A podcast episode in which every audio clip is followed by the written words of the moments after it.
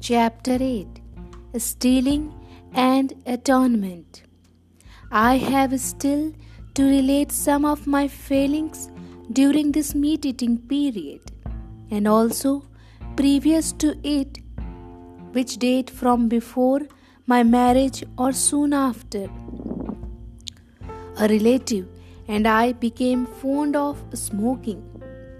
Not that we saw any good in smoking or were enamored of the smell of a cigarette. We simply imagined a sort of pleasure in emitting clouds of smoke from our mouths.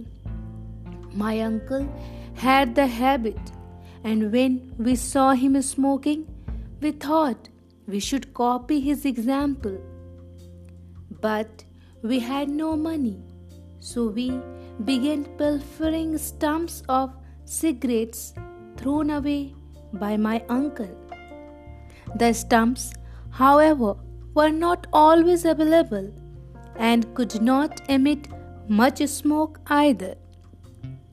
So we began to steal coppers from the servants' pocket money in order to purchase Indian cigarettes. But the question was where to keep them. We could not, of course, smoke in the presence of elders. We managed somehow for a few weeks on these stolen coppers. In the meantime, we heard that the stock of a certain plant were porous and could be smoked like cigarettes. We got them and began this kind of smoking. But we were far from being satisfied with such things as these. Our want of independence began to smart. It was unbearable that we should be unable to do anything without the elders' permission. At last, in sheer disgust, we decided to commit suicide. But how were we to do it?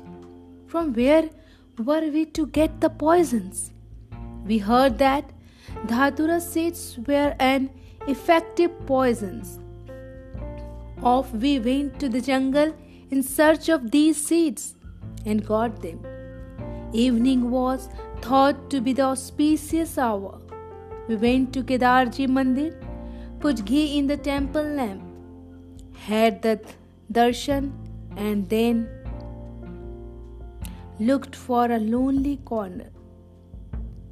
But our courage failed us. Supposing we were not instantly killed, and what was the good of killing ourselves? Why not rather put up with the lack of independence? But we swallowed two or three seeds, nevertheless. We dared not take more. Both of us fought sigh of death and decided to go to Ramji Mandir to compose ourselves and to dismiss the thought of suicide.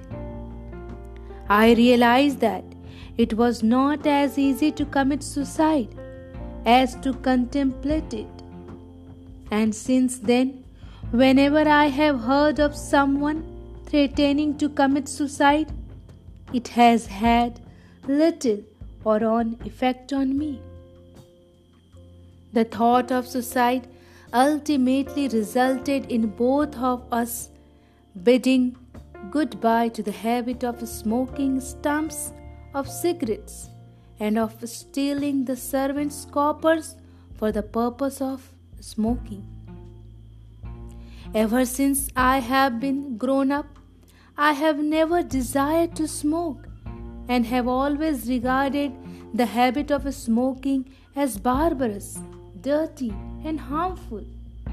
I have never understood why there is such a race for smoking throughout the world.